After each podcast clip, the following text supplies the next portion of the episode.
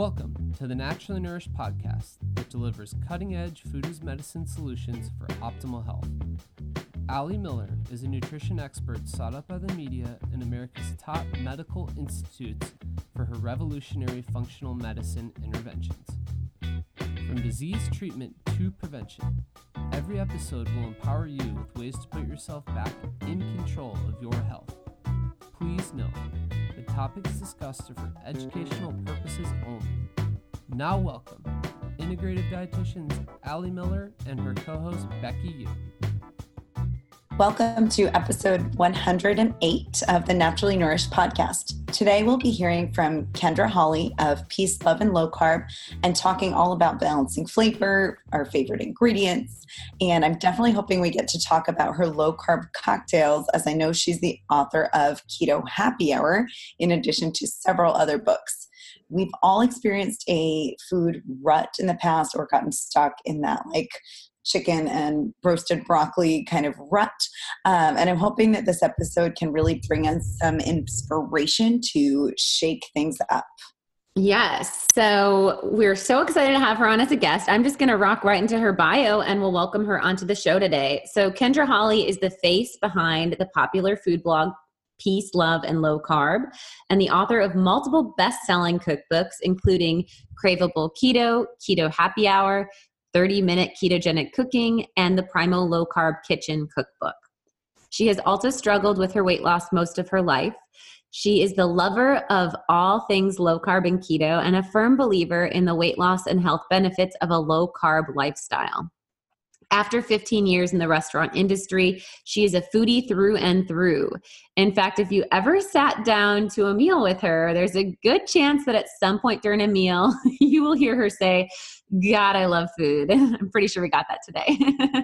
when not in the kitchen or working on a new recipe, Kyndra can usually be found traveling the globe, throwing weights around the gym, doing yoga, playing with her dogs, hiking, or just kicking back and relaxing.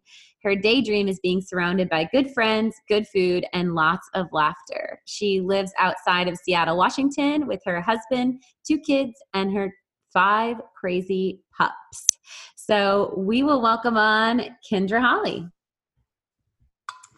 So, hey, Kyndra, so happy to have you on. We've been, both Becky and I, big followers of you for like ever on Instagram as fellow foodie lovers, and can't wait for an awesome conversation. Yeah, thanks for having me on. I'm excited to chat with you guys today. Yeah, I've been wanting to talk to you ever since um, seeing your book come out, Keto Happy Hour. I'm really excited about getting my hands on that one, especially. But um, your blog and Instagram are just absolutely gorgeous and definitely a source of inspiration, I know, for Ali and myself. So we're pumped to have you. Thanks so much. And our minds were kind of blown when we were looking into all of your books and the fact that you put out, uh, did you put out three in 2018? Is that right? Oh, I did, yes. And just, like, How? I don't even, I don't even know. I feel like I blacked out. Like, I, it's definitely been a whirlwind year and to be quite candid i'm looking forward to taking a break when i finish my current project it's been you know i you live in this space where you're like preaching this method of health and wellness and then all of a sudden you realize i'm not really taking that good of care of myself and so i'm looking forward to freeing up some of my schedule to get back to you know some, some things that really fill my cup up not that book writing doesn't it's just very intense and like i said when i look back i have no idea how i put out three in one year. Yeah, there's there's always that yin and yang to like the input output thing, and we talk so much about the HPA axis or you know that fight or flight mechanism that sympathetic versus parasympathetic state and i know from just putting out my one book that took a year to write my second book uh, that was a lot of output so i can't i can't Mhm. imagine We might need to send you some common clear. Love to- some adaptogens Yeah, yes. and i was like fix me you guys fix me Oh my gosh. Well, I mean, that's amazing. So, congratulations, A. Um, and I would just like to hear for our listeners, Kyndra, um, just a little bit more about your story, how you came to start your blog, start writing books. And I want to also make sure that we hit on, I'm sure you will, how you chose the name of your blog, Peace, Love, and Low Carb, because I really liked reading that story. So, I want to make sure that we hit it on here. Thanks. Yeah, you know, I always tell people that it just kind of started out that I got in like an accidental career, and people are like, "How do you get in an accidental career?" And So for me, it had just kind of started with a need to lose weight. And um, this was a while before I even started my blog in 2011. I had a coworker that had said, Hey, have you ever heard of the Atkins diet? And I was like, no, what is it? You know, and she just kind of pitched it from this way of like, hey, we could eat bunless cheeseburgers. Like there was no nutrition like like thrown into that. Mm-hmm. It was just like it was like this pitch of like bunless cheeseburgers and low carb beer. And I was like, I'm in, you know, like I was I was like, that sounds awesome. I was still working in restaurants and so it gets, you know, a lot of late nights, a lot of going to the bars because by the time the restaurants close, there's nothing else to do. So you're like hanging out with all your restaurant foods, you're just or restaurant friends, you're eating terrible food, you know and the weight had just really piled on and so that was kind of my first go around with like an introduction to low carb was Atkins, which is I think where a lot of people came in prior mm-hmm. to like there being this huge uptick in keto. Um, and then it just you know it came off pretty effortlessly, and I still had age and hormones on my side, and it just gave me a false perception of what health and wellness was because I thought, oh, the weight came off, I'm fixed, and then I just went back to eating all those foods, and so kind of fast forwarding a bit, the second go round with that, you know, I started taking pictures of everything that I was eating and um, just because I've always loved, you know, photography as well. And someone's like, you should start a blog. And I was like, you know what? I should start a blog. and it was like, I just, I am like a researcher through and through. Like I am a perpetual student. And so I'm never like, well, who can do this for me? It's always, well, how can I do this? And so I just started it on the Blogger platform. I did all the HTML coding myself. Like, oh my gosh. Looking back at the evolution of the blog is almost more fun to look at for me than the evolution of my personal journey. And mm-hmm. so, and then, you know, a lot of it came from suggestions. It's kind of funny. So, you know, it was 2011, Facebook's getting really big, even though it had been out for a couple of years. And someone said, you should start a Facebook page. And they had just kind of rolled out pages and I was like, I should start a Facebook page. And then I remember like so like distinctly sending a text to my friend that said, "Oh my god, I have 350 Facebook followers." Can you believe it? you know? And um then from there it just kind of like just honing my craft and realizing like hey, not only is this great for my waistline, like this is a lot of fun and maybe I could do something with this and then I just decided, and when I first started it, like it had like private settings on it. I was treating it just like a journal, but I was writing and I was writing out the recipes, and I didn't know anything about writing recipes, so they were pretty. Looking back on some of those first ones was pretty terrible, but it's it's all a roadmap, right? Yeah, yeah. and so yeah, absolutely. And so from there, like it was just like, hey, I'm gonna make a go of this, and then by mid 2012, I said, I'm gonna quit my job and I'm gonna do this and by no means was i ready at all. We weren't financially ready i wasn't emotionally ready i just i took the biggest leap of faith that i have ever taken in my whole life and i just quit my job and i said sink or swim i'm going to do this this is fun i love this and i you know i wanted to be a writer my whole life i just never knew that it would be cookbooks and blogging like that's the only thing i ever wanted to be with my life was wow. a writer. Yeah so it's pretty cool that i ended up here. Um, i used to want to write true crime novels and now i write cookbooks but i'm still writing so and then fast forward today it's like a whole brand and a whole business and it's like i said always learning and growing so your first book came out then within that year or and and and that was self-published or through a, a different publisher or how did that kind of come about so my very first book i self-published and it's okay. still out there it's still on amazon and it's it's really it's like small but mighty because it's because I self published it, it's black and white and it doesn't have any pictures for the recipes. So it looks tiny, like it's almost a leaflet, but it has a hundred recipes in it. Mm-hmm. And then in 2015, I signed on with a publisher and I put out my first professionally published book. Okay. And then fast forward to now, I'm with a different publisher for the current projects and my last three books. Okay. Yeah. And so, what about peace, love, and low carb? Where'd that come from? You know, I just am a firm believer that everything should be done with a little peace and love in mind. And low carb was my nutritional approach. And, you know, I just like kind of like the like water for chocolate type thing. I wanted, you know, just I wanted to impart a little bit of peace and love into everything that I did and into food and into the process. And I've kind of kept that as my mission through going forward with like just through kindness and understanding and grace and, you know, all of the, those things that I think are kind of embodied by the words peace and love. I love it. And I, I like, I, I, was saying to you before we were recording, um, I, I, think that the whole connection of authenticity and integrity is huge as well. And um, although we haven't met in person, I, I kind of that, that resonates really strongly when you're doing like Instagram stories or connecting to people. This like no filter, no BS. This is what I'm feeling today. this is what's going on. Um, and uh, I think that that rawness, for better or worse, it can it can make us out there feel vulnerable at times. Sometimes surprisingly so um, and and how has that kind of evolution shifted from the 350 followers today and and kind of self protection and and and sharing your personal journey and where all that's at you know i really stayed the course with just keeping it real and keeping it authentic and genuine and you know it didn't wasn't something i set out to do but then once i tuned into the fact that so much of what we see on social media as it grows is highlight reels of other people's life that can make you feel unworthiness and shame and guilt i kind of took it on as my personal mission to to never show the highlight reel. And so like i just put it all out there and i think the biggest turning point for me was you know i had lost all this weight and i started blogging and then i gained all the weight back. And i can tell you exactly why it happened but i just really started feeling um, disingenuous and like I was a, doing a disservice to people. And I really just felt heavy hearted, like I was lying, even though I wasn't outright lying. I was a healthy living blogger, you know, and I had gained all my weight back and I was not healthy. And so I just kind of put out this post on my site and it was just like the most raw vulnerable thing i've ever done and it was called i'm a healthy living blogger with a secret i got fat again and i just laid it all out there. No excuses just reasons like mm-hmm. it, insight what i learned how i could help myself go forward and put it off again. And there was some mean messages you know there's a lot of keyboard cowboys oh, out there. yeah. oh we know. But but for the most part it was like people reached out to me and they're like i'm sobbing reading this. You're telling my story. And yeah. I felt this like sense of community and connectivity that I had never felt. And that just like emboldened me to be like, this is part of my life's work is making people feel less alone.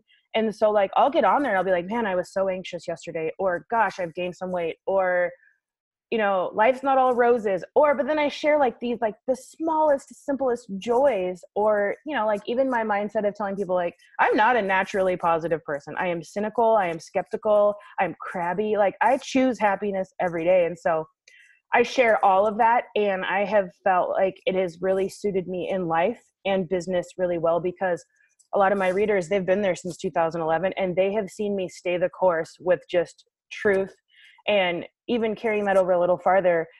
It's i've built a trust to where i've like you know all of this influencer marketing i might get a hundred products sent to me i'll show you like four of them because those are the only ones i'm going to use and buy you know so mm-hmm. like it even it even carries over to influencer marketing which is we could do a whole other podcast all about how i feel about that totally totally yeah Yep. And and how about so within your journey since it's been kind of uh, under the the line the you know bright light or whatever people observing this for the last 10 years of your keto low carb shift what changes have you made from you talked about you know like how you had been more standard american Atkins keto yeah.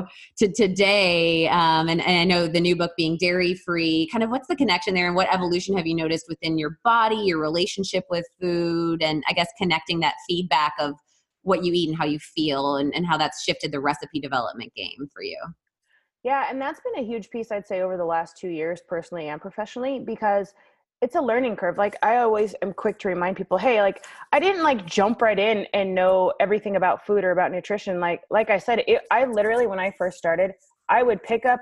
I was still eating Franken foods and weird packaged foods, and I literally only cared about the carb count. Like that was it. Like I didn't yeah. know. I didn't know any better. You know, like I hate to say it, like it sounds trite, but you don't know what you don't know. And I just didn't know anything about nutrition, but I knew that cutting my carbs was working for me. And so, you know, as it evolved, it became more about real food and ancestral approach and getting rid of those packaged franken foods and healing through food is kind of where i've gone now. Um, and i hit a real turning point in terms of what food can really do for your body. In two, 2016 so i signed on to do craveable keto with my publisher in october of 2016 and then in november i got whooping cough and I was sick with whooping cough until June um, because there's there's nothing they can do. They can only treat it symptomatically. and you know first they treated it as bronchitis because you know if you hear hoof prints think horse not zebra right and so by the time they realized that it was whooping cough there's nothing they could do but then they were throwing so many antibiotics thinking that it was that it was bronchitis and then in june my cough june july when my cough finally went away things were turning around i had finished my book because i had to write that book through that Oh, And- gosh. then in november we went to ecuador and i got giardia so in then they put me on cipro and flagyl and so like long story i guess even longer i'm not a short story person Either am I. yeah, no. in that in that one year's time they had put me on six courses of antibiotics which you shouldn't even have that many in your life No, no. it. and so my gut was ravaged and i popped Oh. all of these food intolerances like gluten i already knew was an issue but like i couldn't eat eggs anymore i couldn't eat dairy Yeah. anymore like my body was This a wreck because raw. there was just nothing left in my gut like nothing and so then i really and then my mood tanked and I, you know i really started focusing on like the gut brain connection and just getting back um, into healing my gut so i spent the last year just doing everything i could to work on gut healing and then trying reintroductions and then you just really realize that you don't know how bad you feel until you feel good and it's the mm-hmm. food that's doing it. You know like i make this analogy to people like say you have a toothache on your left side of your mouth and you're putting off going to the dentist. So you're just chewing on the right side of your mouth and before you know it you're just programmed to chew on the right side of your mouth and now your tooth doesn't hurt and it's just your new normal. That's kind of like what it is when you're like Yeah. when you're when you're running you're not running optimally you're running at a 5 because you don't know what 10 feels like I love that. I think that's so empowering, and it's it's so interesting to see uh, when you and Christina were on book tour together because you guys kind of entered in like totally opposing areas. Um, where you know she started with like AIP turning into keto, Mhm. and then you know you, you started kind of standard American keto turning into a cleaner paleo ancestral approach. But but I think that whatever our journey is, getting to this connection of what thrive feels like in the body, like you said, versus mediocre versus shitty.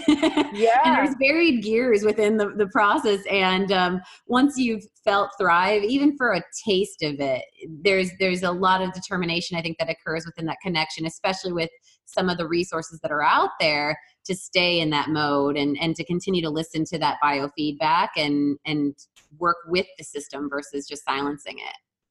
Definitely. And i like where christina and i have converged is this great place and i feel this shift coming and i'm hope I, I hope i'm right about it because i have just like as with anything that grows as there's been this uptick in keto and keto's become so buzzworthy there's this influx of all of these products that come to market that take people farther away from real food and they make them think that they need all of these things and Yeah. you don't all you need is food and i just like you know just when paleo got really huge all the paleo piece come out like that's not paleo that's not paleo. Well can't we all just agree that real food is really good for your body? Like yeah. just, like let's just stop fighting over what's keto what's low carb what's paleo and let's say like let's eat foods that don't have ingredient labels because they're real whole nutrient dense foods. And i think we can all agree that that's healthy. You know like if i put out a recipe that had peas and carrots and like the whole world like exploded and i said look look you look you guys i can 100% tell you that carrots never made me fat.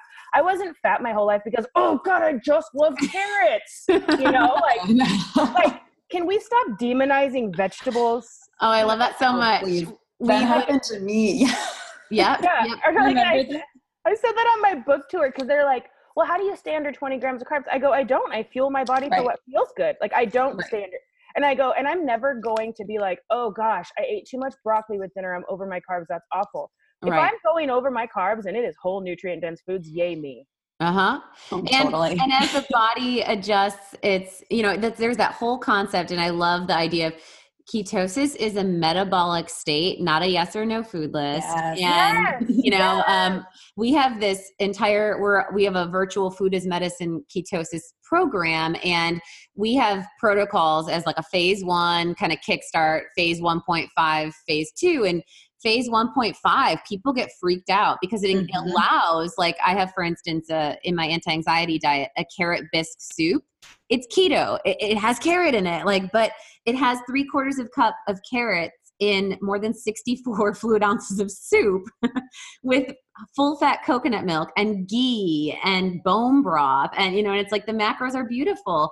Um, and i think when we get away from that light switch of on or off we create more of a sustainable real food approach to just eating. You know it's not a diet. It's not this this ledge that you can fall off on. It's recalibrating your palate and our big mantra is always trying to keep people savory um, and using real food when they have that need for, you know, natural starch or something like that. And then just make it work within the layout of the recipe. And I agree completely. Like I, people came unhinged when I posted a veggie hash that had sweet potato in it, and like you're saying, I was like, it was one small pe- sweet potato spread over over ten servings. Right. And it's a sweet potato. Like I didn't Right. be like, hey guys, I made this awesome veggie hash and I threw in a chocolate cake. Right. Like. and it's Poured some high fructose corn syrup in there. yeah, and it's Two like, cups of sugar.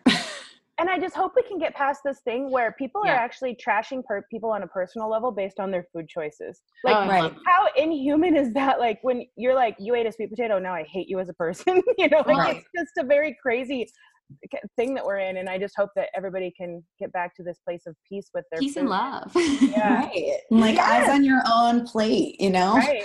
Right. Learn in, and in how elementary school. and how sweet that um, Becky and I did an episode where we're going to kind of shift gears now and start talking about flavors and such with you because we, we'd love to get some inspiration for our listeners getting into the holiday seasons and whatnot.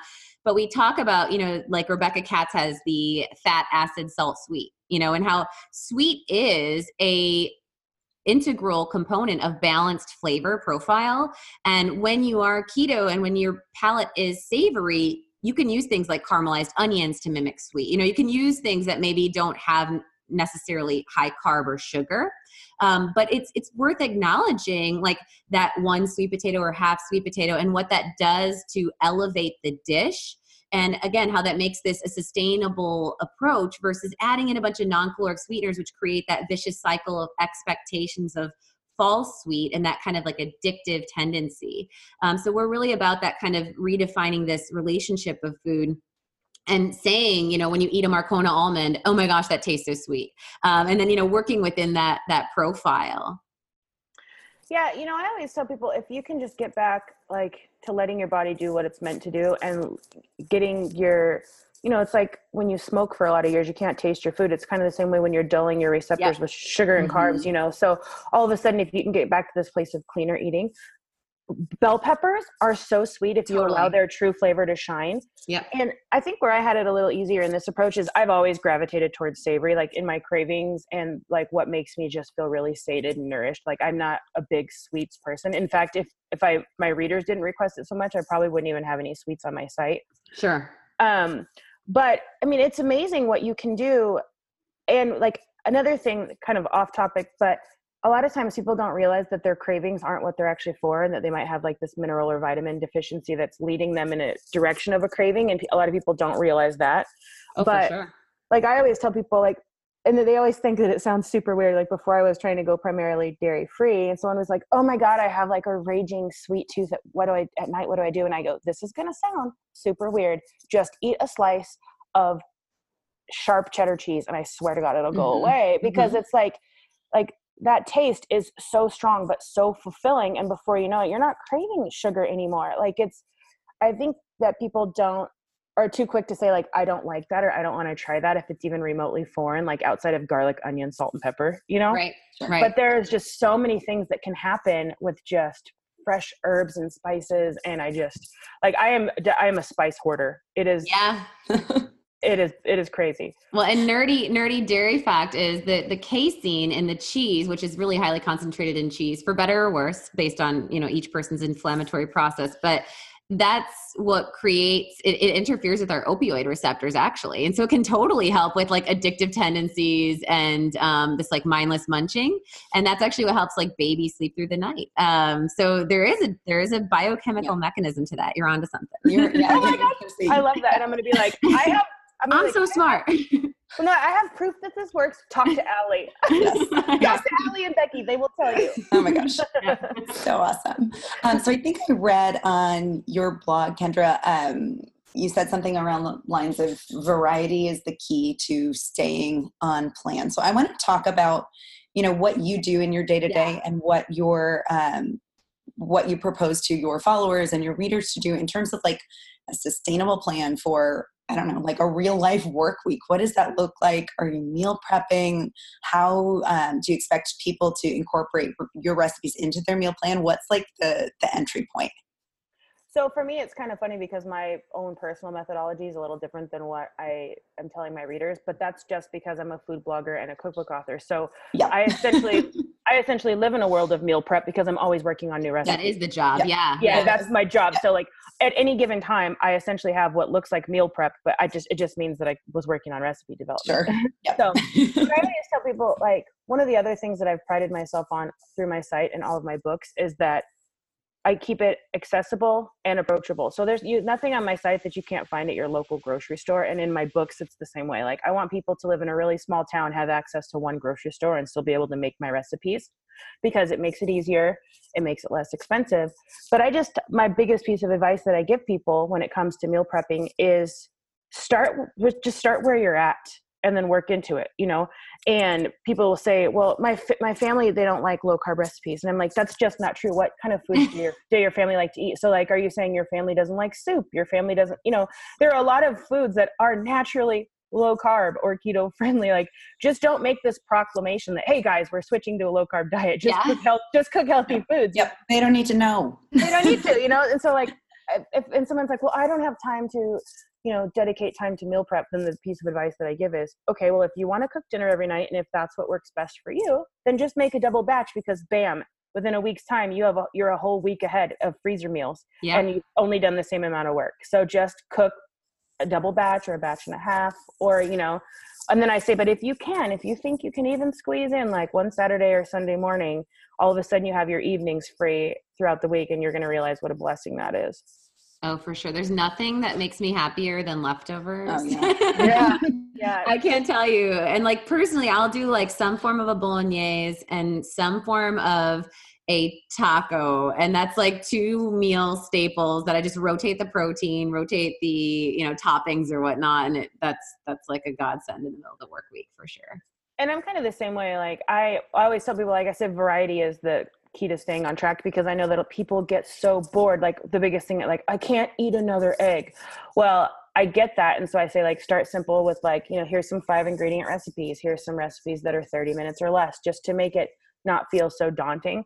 But me personally, I don't get tired of foods like that. If I like have something that I like, I can just eat it over and over. So if you were to come to my house at any given time, you're probably going to find some sort of taco meat because then I can use it for anything.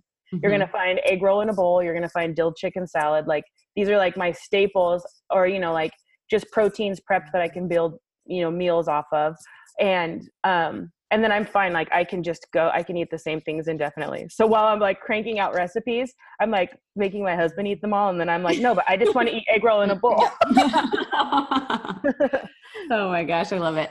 And do you recommend though, like in concept, like that kind of like matrix of eating? Like, so if you make a burger every week, you would just kind of rotate. Like one burger might be bison, one might be grass-fed beef, one might be a pork blend, and then that might be kind of like Asian profile. Or, or you think it can it can be kind of anywhere across the board as far as like meal prep or for people to wrap their mind around it?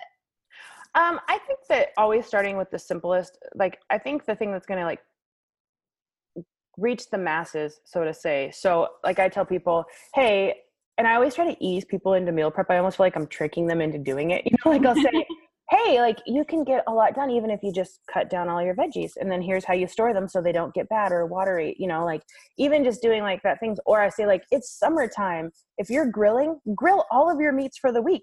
Throw ribs, chicken, burgers, throw it all on the grill. And then you have all of your proteins. Like, so there's, I think people just yeah. think the idea of meal prep is like this monumental task and it doesn't have to be. So, but I also think in terms of like rotation, I think people just need to stick with whatever sounds good and whatever is going to keep them on track the yeah. longest and feel the less like a second job. I think so too. I think that's great.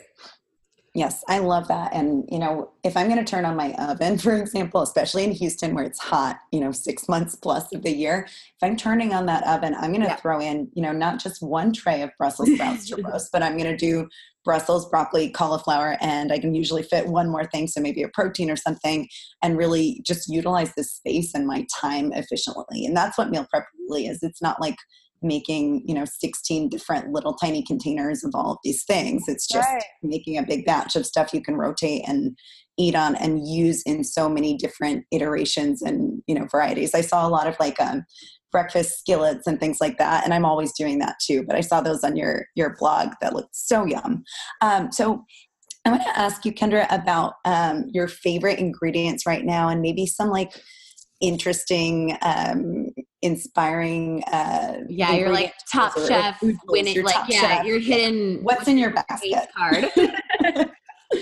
I don't know where it came from, but the last few months I have just been all about Asian flavors. So, like the things that I'm going through the fastest right now are like uh, fish sauce, unseasoned rice vinegar, ginger, you know, garlic, onions, sesame seeds. So, like there, but there's so many different things you can do with just like take these 10 staple ingredients that are going to be like your classic Asian flavors there's so many dishes that you can create. It's kind of like going to a Mexican restaurant. You can see a hundred menu items and they all have the same ingredients, but they all taste they all taste different. And so that's kind of where I've been like I've been like using any excuse any excuse to use like coconut aminos or tamari and then like i said like the rice vinegar uh, sesame oil like i'm just really vibing with those flavors right now Mhm. and then just kind of seeing what things I can create. In fact, the book I'm working on now, I had to like stop myself because I was like, no, my gosh, I just made like a dairy-free Asian cookbook, and I'm like Yeah, rebranded. rebranding. But yeah, that's kind of like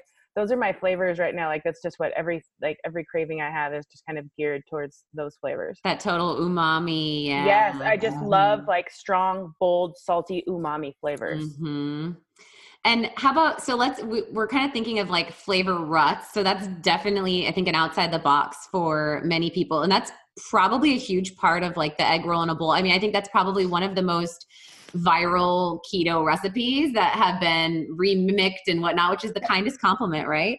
Um, so many people having their versions out there. Um, let's talk about some common like keto flavor ruts or maybe like staple ruts and and things that you would use as alternates. So like maybe starting with like zoodles. Like zoodles is one of my ruts that like chances are if not every week, every other week I'm going to make zoodles. What are other creative bases for, you know, meatballs or like a bolognese top or things like that that I should be considering using in my kitchen? Yeah, spaghetti squash is a really good one. And if you like perfectly roast a spaghetti squash, it has such great flavor. Like it's not going to be an exact people say this doesn't taste like pasta. Well, yeah, it's not supposed to, but it's a great if you allow just the flavor of it to shine and you roast it right, you know, spaghetti squash. Um shirataki noodles, certain brands and if they're prepared right. Okay. Um what else? Uh, cauliflower rice is always a good one. I mean, I, cauliflower has that kind of like viral cult following and low carb. Like that's kind of a joke. Like there is no happiness or joy. There's only cauliflower now. I know, I know. It's the new, the sexy kid on the block. yeah, you and know, I'll a lot of get sick of it. Yeah, yeah. yeah, me too. Well, and it's funny. I didn't like cauliflower till like six years ago.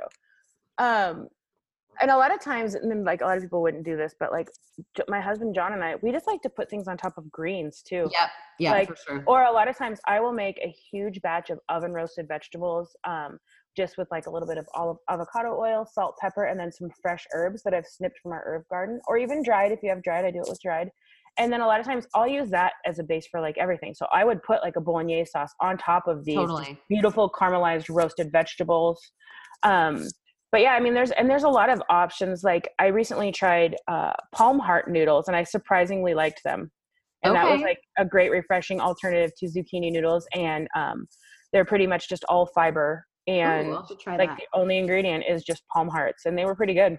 Huh. So huh. it's And what have been some of the fun dairy swap outs for this book? Like as far as like cheese alternatives, are you doing like cashew sauces and like what what's kind of the go to that you've been playing with there?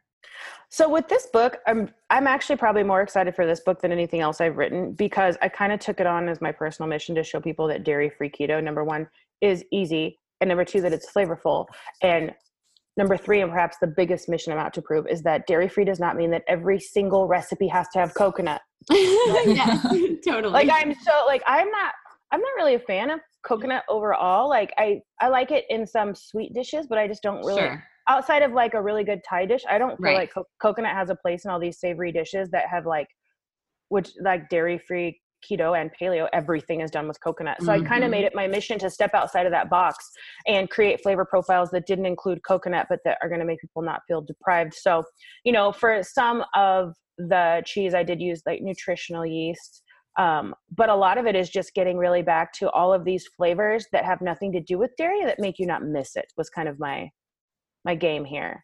Love it. It's going to be such a need. Um, I'm, I'm just put out a guest blog for Keto Diet app on hidden sources of inflammation within your keto diet and you know of course dairy had to be named and it's like and you can make in, my anti-anxiety diet it's it's not you know it's a book book not a cookbook so it only has like two dairy free options and i feel like that's the biggest kind of pushback i'm going to get from the community of like well what do i eat so i'll just push them all to your book it'll be perfect Oh, thank you. Yeah, and you know, I'm I'm so glad you put out your book because one of the things that we still haven't evolved past as a society is the stigma around mental illness and like it's kind of like an area where we still kind of victim blame in a way. Like I've suffered with depression and anxiety and I'm not afraid to say it because it doesn't it doesn't define me and it's not something I brought on myself and it's something that I've had to work past and nutrition has definitely helped that. But I think that the more resources that are out there like your book are going to help people realize that they're not alone and that it's not something that they have to silently struggle with and that they really can heal their bodies through food instead of a bunch of pharmaceuticals that are going to make them feel worse. Oh, for sure. It's back to that dentist idea of, you Yeah. know, being mediocre and white white knuckling through, you know, a diet program. And that's often kind of the crux of chronic illness or weight regain and all those things because you're you're needing that external dopamine food coma or numbing to escape that that that void, if you will. And so I'm Yeah. hoping that it really sure. helps to create that that foundational support for sure. Yeah. so awesome and and i know you know both the anxi- anti-anxiety diet and your new book is going they're going to kind of play in synergy and we'll definitely be referring people your way for more dairy free goodness and as someone who's also pretty sensitive to dairy and try to pull it out in most forms i can't wait to get my hands on that Um, Thank you. I'll be sure to send you guys both a copy Awesome. too. oh you good. rock you're awesome we'll, we'll trade you at common clear and um, so I want to ask uh, Kyndra about some kitchen tools, like specific tools. And I know Ali mentioned you're doing a kitchen remodel right now, so I can only imagine, you know, as a chef and blogger, what that's been like. Um, but kitchen tools you can't live without. Like, what are your absolute staples that you would take with you if you were stranded on a desert island? You know, it's funny. This kitchen remodel has been really eye opening to just how attached I am to my kitchen stuff because I thought, oh, okay, I could just bring over a couple things to this rental that we have and I'll be fine. And before I know it, I was like sending my husband over to go in our garage and get every tote of our kitchen stuff. Like, I'm like, I need my things. But I think my biggest things for me, like, I actually made a joke about this in one of my books. I was like, if I ever lost a hand, I wouldn't get a prosthetic or a hook eh, because I mean a hook would be pretty badass. But I go, I would like, I would probably like attach tongs to my. Yeah. like, if I had to replace my hands, I want a rubber spatula for one hand and a tong for the other. Um, Yeah. like I just think like at the bare minimum, like a quality set of knives. Um, Mhm. and make sure they're sharp because a lot of people think sharp, Yes. sharp knives hurt people. No, dull knives hurt people. Mhm. Yeah. Um, cutting boards, like stainless nested bowls, like just mixing bowls, and then like a good set of pans. I would say are like that my like my must haves. Like I can create some pretty great things if I just have those basics. And what kind of pan are you using? A cast iron a lot? Are you using like a copper dip, stainless? What's your what's your favorite? Pan? I mean, are you using a lot more of a wok with your Asian sensations? what's going on with your pan pan game? even with those, even when I'm making like Asian themed recipes, I'm still just using like high sided pans. My my jam, like every piece of cookware in my house would be enameled cast iron if I had my Okay. way. It is just like Yeah. it's a healthy way of cooking. It cooks really evenly, and they're worth every penny because if you take care of them, they will outlive you. They're Yep. like they're like cockroaches. And the end of days, there's going to be cockroaches and cast iron pans. Oh my god. like that's all that's going to be left. and as we're getting into the holidays, I saw you just sent out um like was it a holiday guide or like a holiday recipe wrap up or something in your newsletter? Or there was some some announcement, Yeah. something that popped up on my phone. What are some some kind of favorite ideas or or flavor profiles for dishes during the holiday season? Yeah, so I just sent out, I think what you're referring to is I sent out a newsletter with some um, low carb, keto friendly, you know, gluten and grain free Thanksgiving recipes. Okay. Um, and I feel, you know, we get we get ahead of ourselves. We like live in this world where like the Christmas stuff's out in Target in September, and you know, you're yeah. like, oh my gosh, and but you know you have to kind of keep up with those trends of what people are want and i also want to send them out early so that people are prepared because someone's like can't we get through halloween first and i was like yeah but can't we also be prepared for thanksgiving so we're yeah. not stressed out mm-hmm. you know and so i'm a firm believer that like i don't believe in diets i believe in lifestyles. So my husband and i and our family like we're not going to take a pass on thanksgiving from our lifestyle or healthy eating. We're going to just put those same flavors into the template of how we eat. And so i've worked really hard to create a lot of healthy uh, recipes around those typical traditional Thanksgiving flavors. You know, like I have a green bean casserole recipe on my site that like I would take over the like canned green bean cream and mushroom soup, fried French onions, like any day. You know, it's just hands down, it's real food, it's low carb. And so um, I've really been kind of working on getting gearing up for those holiday recipes to help people that want to you know stay healthy and stay on track during the holidays instead of feeling like because everyone is diving face first into a, pa- a bowl of mashed potatoes and gravy, uh, they don't have to.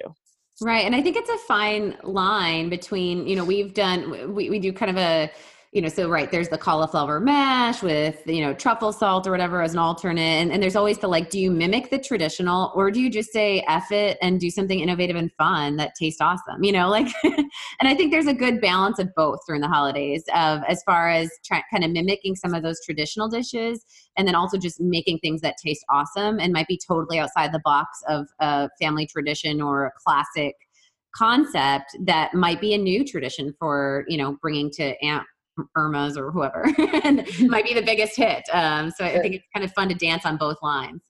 Yeah, and I think that we get just I think we're just programmed into like these rules and parameters that we don't even think we lock ourselves into. Like when people say like, "Well, I'm tired of eggs. What should I eat for breakfast?" and I was like, "Your dinner leftovers." Like, why uh-huh. do you uh-huh. like? There's no such thing as a breakfast, lunch, and dinner food in my world. Food is no. food, and I'm just going to eat it when I'm hungry. You know, and the holidays are kind of the same way. So I do I like I love that kind of like holiday tradition and just how it makes me feel. So I try to mimic those foods. But year before last, I was deep in book development and I hosted Thanksgiving and I was like, all right, you guys, this is gonna be the weirdest Thanksgiving because like you are recipe testing for me. And it was like the strangest spread, but they were all delicious food, So who cares? Like we're together yeah. as a family and we're eating stuff. Maybe this is our new tradition is that it's like potluck style Thanksgiving. So I think people just get really roped into like make believe rules. It's kind yeah, of totally. Yep. I love that. That's so fun. Um, let's also talk now that we're on this holiday train about cocktails and maybe like some alcohol pairing as well because they like that you're you know bending or breaking the rules or whatever that's always a question we get asked in our virtual keto group is like someone has to be the first one to say can i have alcohol on keto and the answer is yes you know you just have to um, keep it minimal and, and pair it correctly with the right ingredients. So um, we're really glad you're on board with alcohol being, you know, part of this. What got you into um, writing your um, is it called keto keto happy hour book um, and what are kind of some of your favorite cocktail ingredients right now so that you know that book actually was kind of spawned because like I am a resource provider. If you ask me something too many times, I'm just going to write a book about it. You know, so yes, um, yes. that was like one of the most common things is can I have alcohol in a low carb diet? And I I want to say I don't know, can you? Because people have this idea that things are a one size fits all approach and nothing is. Keto is not and how you live the lifestyle. You have to do what works for you. So if working in the occasional cocktail and sometimes more than occasional works for you and you're still meeting your goals and you're you know and you're still healthy and thriving then that's great it, it doesn't have to work for your neighbor. So the first thing i want to say is if it works for you yes awesome. Like you know it's kind of like saying like can we stop demonizing carrots? You know the kind of the yeah. same thing. So mm-hmm. like do what works for you there's no one size fits all approach. And so people ask me over and over can i have alcohol on a low carb diet? Or they'd say like oh i saw that you went wine tasting. Like we can this is what they say we can do that or we can have that? Like as this as a community like we're asking for everyone we dun, can dun, have dun. that you know and so i was like well i'm just going to show people that not only can you have like vodka soda and that's what I was just gonna say. I'm like, girl, please break us yeah. free from vodka soda and a lime. Yeah. already did. you know that there's other stuff out there, and that you know like gluten or you know uh, like low carb beers, but they still have gluten, which is so inflammatory. You know, so just then I was like, okay, well, I'm gonna go and recreate all of these like cla- like I'm gonna put like a Cosmo back on the table, and I'm gonna make margaritas, and you know, so for with that book, I just was like, yes, you can have it if it works for you, and I'm gonna one up it a bit, and I'm gonna make all your favorite drinks now. And so like in that book, I I made simple syrup, I made you know low carb sweet and sour, I made low carb ginger syrup to make bases for all of these cocktails.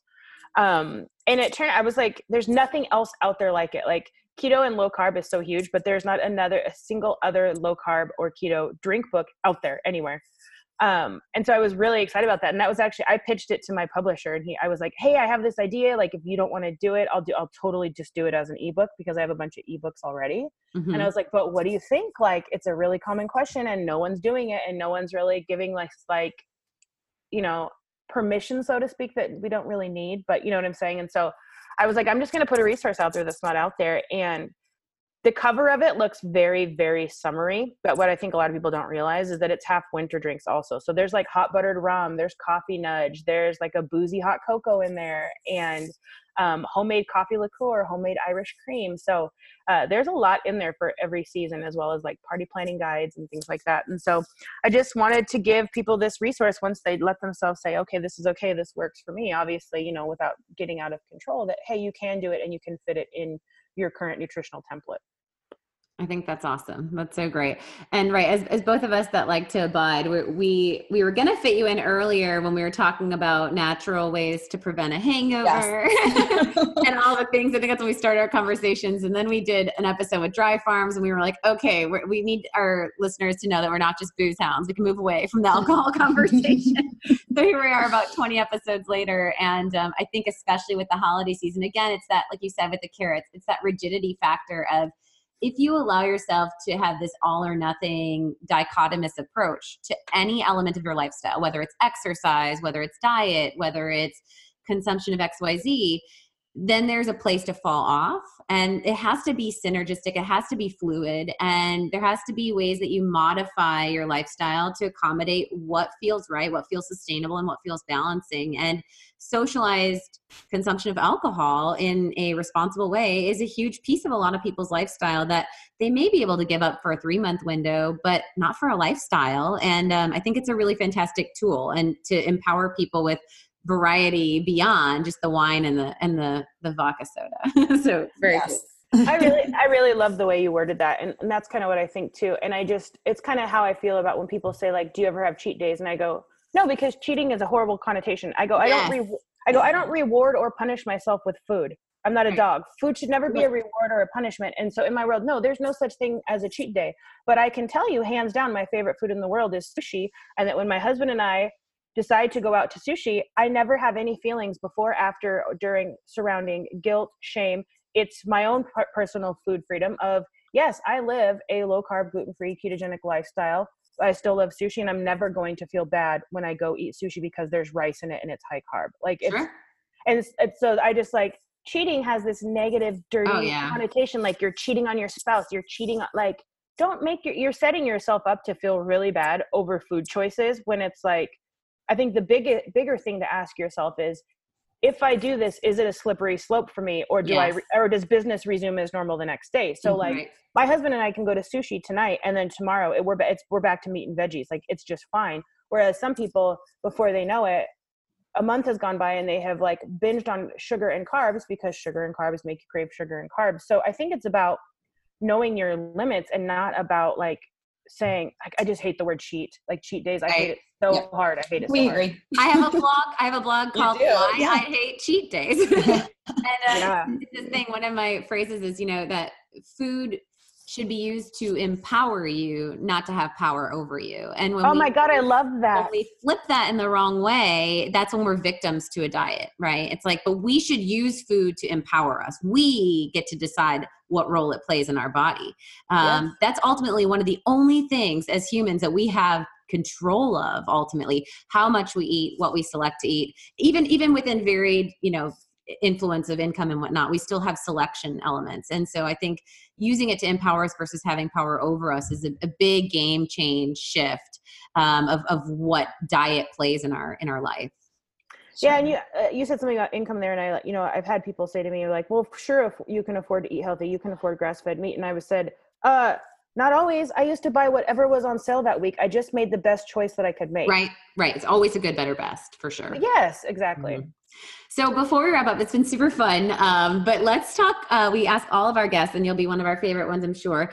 Um, and then we're going to catch you on on the uh, spot. But what is, as dietitians, what is your 24 hour recall? So yesterday was Sunday, if that helps. Um, like jarring. This is also a game of memory. I know, so what, did, what did you eat from when you woke up to when you went to bed um, yesterday? So I'm not much of a breakfast person. So usually for me, it's coffee, and whether it's like coffee with added fats or if it's just black coffee, I love coffee through and through.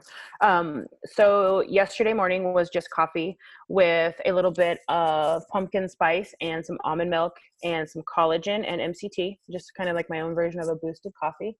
And then we went on a nice long walk. And then my first solid food meal of the day, uh, I had a salad with some dairy free ranch and some crispy pork belly and some green olives and pickled red onions. Then in the middle of the day, I made a big batch of chili, but I didn't eat any of it. Then I ate some leftover taco meat. Don ate the chili. I ate the chili. Well, I like it better the next day. I like the like some. Me A too. lot of people Actually. say they don't like leftovers, and I was like, man, that's when the flavor happens. Uh-huh. Yes. So like, I'm like a second day eater. I Mhm. sometimes I will make things and put it in the fridge to eat the next day because I know how much better it's gonna taste. So um, the chili's on the agenda for today. But yeah, that was kind of it for me in terms of I didn't I didn't eat a ton yesterday. I just wasn't very hungry, and I never force myself to eat if I'm not hungry. That's awesome. Awesome. So this has been such a great episode. I really appreciate your time, Kyndra, and I'm really inspired to make. I think I'm going to start with. Um, I saw your sesame chicken egg roll in the bowl. I always love seeing other people's takes on egg roll in a bowl, um, and I also saw a strawberry margarita gummy worm on uh, the Keto Happy Hour book. So I'm definitely pumped about that recipe as well. But um, why don't you tell us before we let you go? what you're working on right now. Let's get a little bit more into the dairy free ketogenic cooking timeline- book. Yeah, and- timelines yes, for that yeah. coming out, and then where people can find out more about you if they haven't heard of you yet. Thank you. Yeah. So my current project is called Dairy Free Ketogenic Cooking, and it will be out next May. I don't have the exact date yet. We're still playing around with that, but it will be May timeframe. And it's just it's a hundred. It's like 150 dairy free keto recipes. Like I said, making it my mission not to have every dairy free recipe have coconut. and then just the kind of the front matter is just kind of taking a uh, nutritional approach to getting back to health and wellness and vitality. So there's a lot of great resources. Craveable Keto told a lot of my personal story. Um, this is kind of going to be the part two of my personal story, but also with a lot of uh, resources resources in there. So probably about 100 pages or more of resources as well as 150 Wow. recipes. And um, as far as where to find me, I'm pretty well branded under Peace, Love, and Low Carb. So anything like any put that into Google, like you're just everything. All roads are going to lead to me. But my site is peaceloveandlowcarb.com.